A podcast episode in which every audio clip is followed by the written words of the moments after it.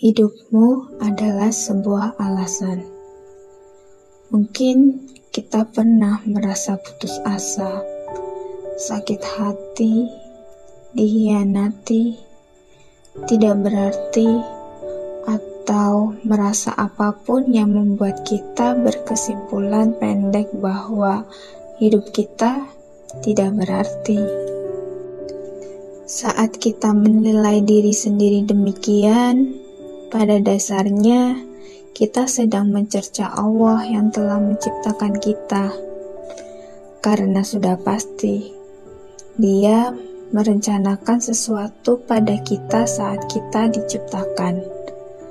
Ada alasan mengapa kita diciptakan. Ada alasan mengapa kita harus ada. Ada sesuatu yang ingin Dia lakukan melalui tangan kecil kita ini melalui akal ini dan melalui hati kita ini. Saat kita bertanya dan mencari alasan mengapa kita hidup dan mengapa kita harus berjalan sejauh ini, ada orang yang diam-diam menaruh harap pada kita. Hidup kita adalah alasan mereka untuk terus melanjutkan hidup dan berdahan sejauh ini. Salah satu orang itu adalah orang tua kita, dan mungkin juga orang yang diam-diam mencintai kita, tapi kita tidak bisa merasakannya karena hati kita sedang sibuk mengurus luka dan ego kita sendiri. Keberadaan kita mungkin menjadi alasan untuk hidup orang lain saat kita mencaci segala yang terjadi dalam hidup kita, bahkan mencaci diri sendiri dan merasa tidak berarti, kita ternyata sangat berarti buat orang lain.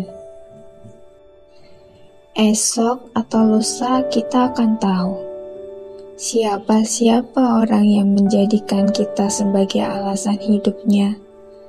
Tidak hari ini, karena hari ini kita sedang sibuk pada diri sendiri, sibuk menata mimpi dan hati. Kita terlalu egois karena memikirkan keadaan kita. Esok mungkin kita akan menyesali hari ini.